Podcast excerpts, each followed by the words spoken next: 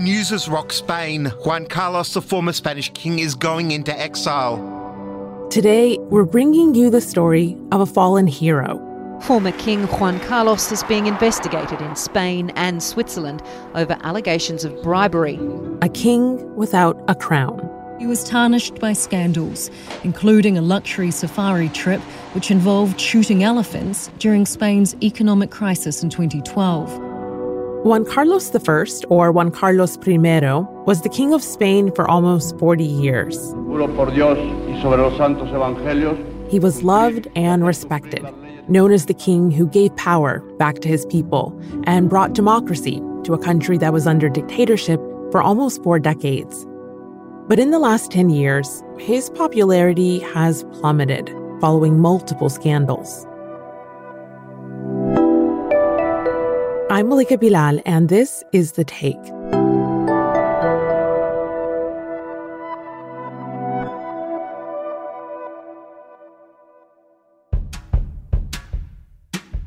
Last March, news broke that millions of dollars were placed in private accounts in Switzerland allegedly from Saudi Arabia. The beneficiaries were two Spanish royals, current King Felipe VI and his father, the former King Juan Carlos I. For Felipe, this was the final straw in a long line of his father's scandals. He immediately cut his father's stipend and renounced his own inheritance. In this episode, we'll discuss how the former king, who was once considered a hero, has now become highly toxic to the royal house in Spain. Recording is going. All right, fantastic. Why don't you tell me your name and what you do? My name is Ana Romero. I am a journalist and a writer. Ana Romero has covered the monarchy for years, and she wrote two books about Juan Carlos I. So we got on a call with her from her apartment in the very busy downtown Madrid. What can you tell me about Juan Carlos I and what he meant to the people of Spain? Juan Carlos I is an enormous figure in my country. He was the head of state for nearly 40 years. And uh, people used to love him, respect him, admire him. And he was and is probably one of the biggest historic figures in Spain's transition from dictatorship to democracy in 1975. That would be the dictatorship of General Francisco Franco, who had ruled Spain since the 1930s. In 1975, before Franco died, he restored the monarchy and gave all power to Juan Carlos I. Franco had been grooming Juan Carlos to take over. And he could have continued being a dictatorial king, but he chose to give people the power back. If he had insisted in keeping all of Franco's power, we would have gone into another civil war. So he enabled a, a peaceful transition from dictatorship to democracy. For those of us who aren't up on our Spanish history, how bad were things under Franco? It was long. Franco ruled Spain for 40 years. This was the spectacular parade through the broad streets of Madrid celebrating the day of victory for the fascist troops of General Franco in the Civil War. The victory that he won with the aid of Germany. I mean, we were out of the Western world. It was just boring and very religious and very straightforward and you were not allowed to speak freely and you weren't allowed to vote. So it was a strange country. So I imagine then Spain under Juan Carlos I must have been a welcome change for so many people. Absolutely. He transformed the country. The second half of the 70s after Franco died, people couldn't believe it. I mean, you started having tourists and ladies wearing bikinis and freedom uh, was there again. It was beautiful. We became part of Europe and part of the world. Under Juan Carlos and his wife, Queen Sofia, Spain went through three glorious decades. It became a big tourist destination in Europe and even hosted the Olympics. But as the king started getting older, he started to change. Basically, what happened is that at the end of the last decade, his personal life started deteriorating badly. Some people say maybe he got bored of being a hero. He just got fed up and he said, look, this is my time now. I'm going to enjoy life. What did he start doing? Well, he started behaving in a way that monarchs cannot behave. He's been known for being quite a ladies' man. And I would say not only was it known, but it was accepted because this is a Latin country and this is the south of Europe and it was kind of okay, but it started becoming notorious. And at the same time, he started becoming very detached from his job. I think those two situations were the beginning of the end around 2010. And the most graphic moment that, of course, we all remember is the terribly infamous occasion of the um, elephant hunting in Botswana, April 13, 2012. 40,000 euro elephant hunting trip in Botswana. Spaniards, mired in recession and unemployment, were less than sympathetic. This hunting trip made headlines not just in Spain, but around the world. It was right in the middle of the worst economic crisis in Spain's recent history. Spain's economy sank deeper into recession at the end of 2012. The monarch was on safari while the nation was on its knees economically. And this wasn't a solo hunting trip. He was with his mistress. And the whole entire country found out and knew about it. And we were in the middle of this terrible economic crisis, like we are now in this pandemic, and we're all kind of heavy hearted. We are, we're going through a lot. Well, in 2012, we were going through an enormous lot, and he was away, away from his country, hunting elephants with his mistress. And people were so disappointed. With his popularity plummeting, Juan Carlos I tried to protect the crown from his scandals. He decided to abdicate in 2014. Mi única ambición ha sido y seguirá siendo siempre my only ambition was and always will be to contribute to the welfare, progress, and liberty of all Spanish people. But fast forward to 2020, and he's back in the news with yet more allegations. This time, corruption. Juan Carlos is being investigated in Spain and Switzerland over allegations of bribery. The late King Abdullah of Saudi Arabia is alleged to have given Juan Carlos a gift of around 100 million in exchange for backing a business deal. The former king allegedly received $100 million from the late Saudi king, Abdullah, as a gift for the role he played in a Spanish deal to build a high speed rail between the Saudi cities of Mecca and Medina. It was the most lucrative contract Spain has ever had. The information that we know is that in 2008, he opened a bank account in Switzerland with the $100 million. Now, some people claim it was a present from the King of Saudi Arabia to King Juan Carlos. Others maintain that it was a commission that he received. The Supreme Court in Spain has launched a preliminary investigation into his involvement in the deal. But Switzerland is officially investigating the situation. El rey emérito de España, Juan Carlos I, se va del país. The former king of Spain says that he will no longer live in that country. Importantísima novedad, el rey Juan Carlos se marcha de nuestro país. Soon after the news broke, the former king left Spain without revealing his final destination. Weeks later, Spain's royal household announced he was in the United Arab Emirates. There's one big hitch Juan Carlos accepted the money while he was still king, and the Spanish constitution gives him immunity up to the point he abdicated. And that complicates any investigation. Legally, he's not charged with anything. The Spanish police is not looking for him in Abu Dhabi. He can stay there. Why do you think that he picked the UAE? Well, he's got a historically strong relationship with the Arabian Peninsula since he was a prince, since day one. I've seen him. I mean, I've traveled with him there and I've seen him interact and he really gets on very well with the leaders there. It's amazing. I mean, you can tell that he's comfortable, that they like each other.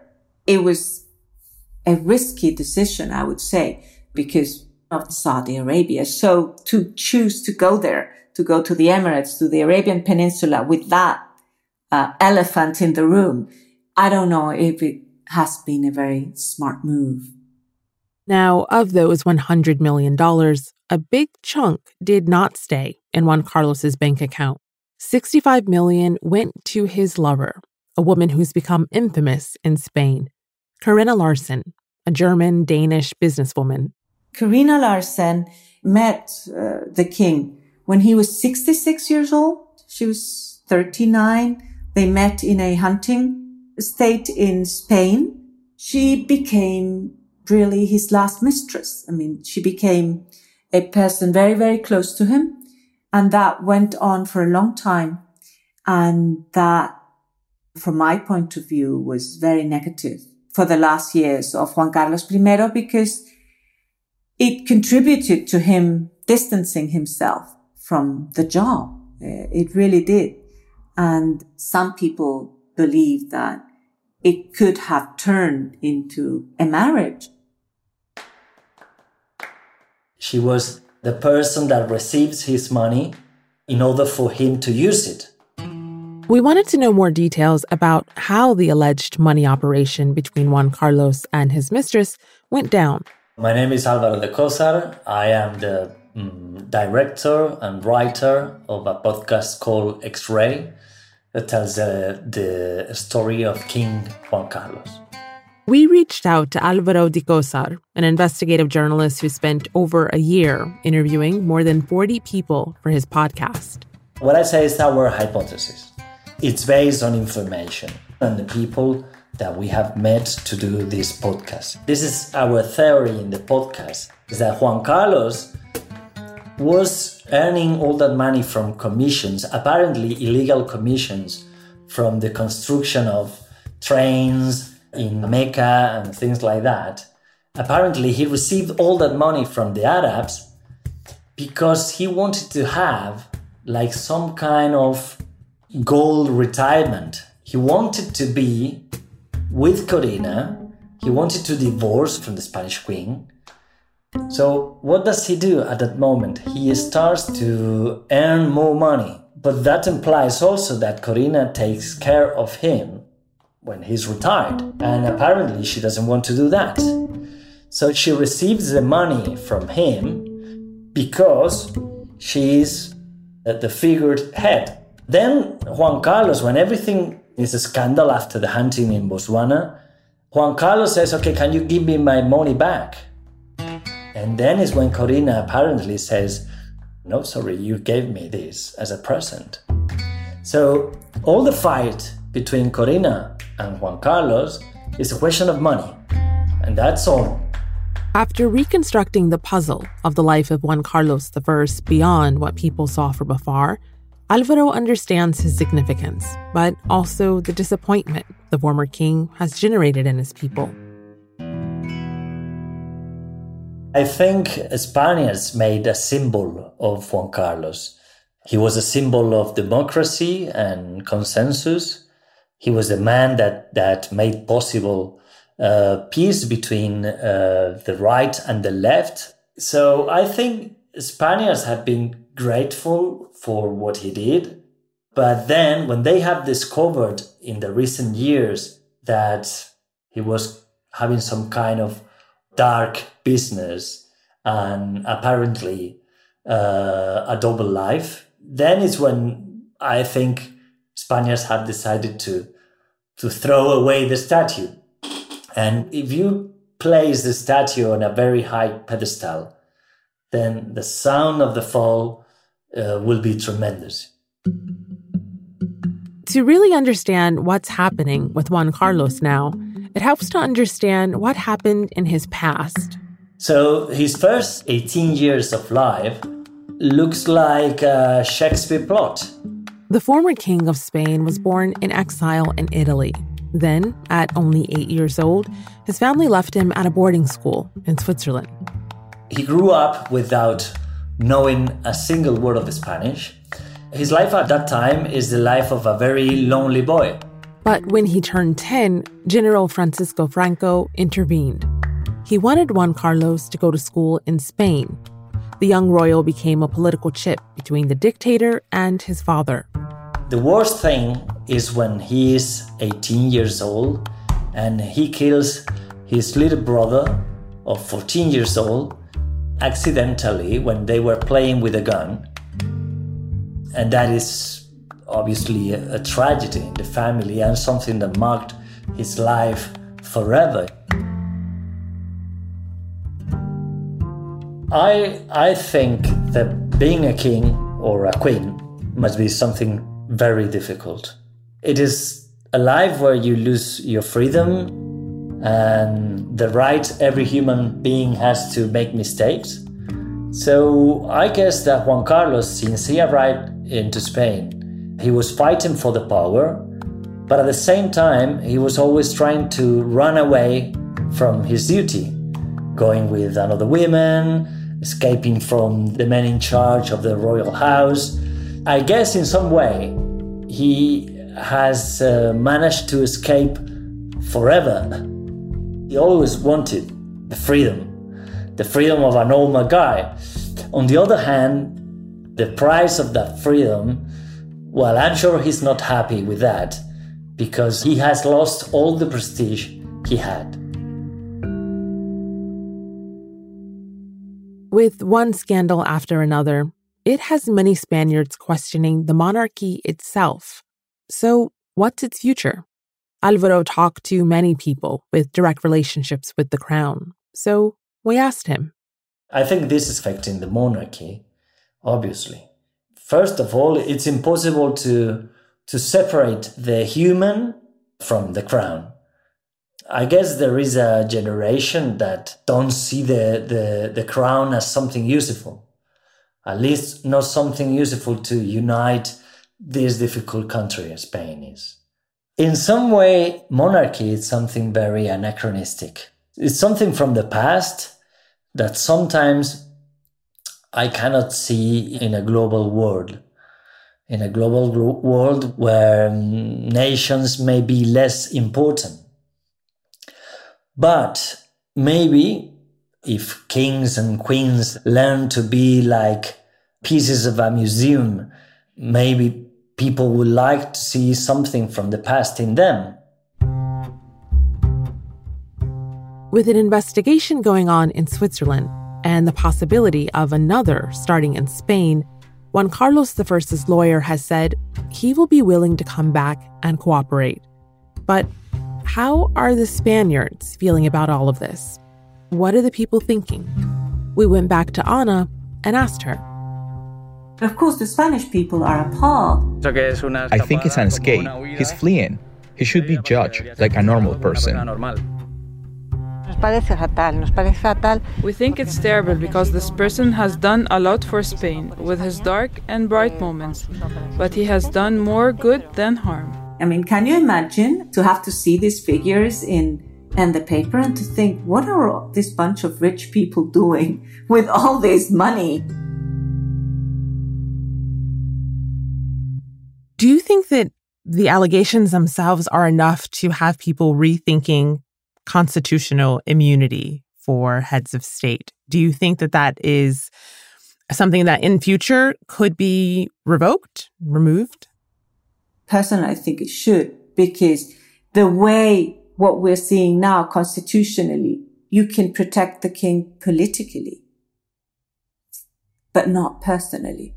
Uh, it is right to have the head of state protected by the government and uh, nothing of what he does can be liable being taken to the courts. That is, I think everybody understands that and that makes sense.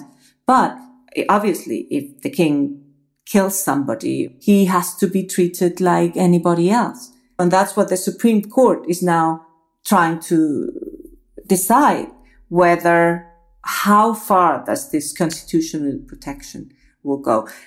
But the reason why constitutionally it is so difficult to change things is because once you start moving a constitution around, the more doors open that politicians do not want to open. What do you see the future of the monarchy being in Spain? And do you think Spain might be closer to just becoming a republic, full stop? Not now. And I would say no for two reasons. One, because the numbers, the supporters of the republic don't have enough people in parliament. Even if the numbers were there politically, I would say that at this very moment, the majority of the Spaniards still believe that the monarchy is useful in this country because we're so different and we've got different cultures and different languages and different weathers. And we are a little bit like Jordan or Morocco or even the Arabian Peninsula with different tribes. We need a unifying figure.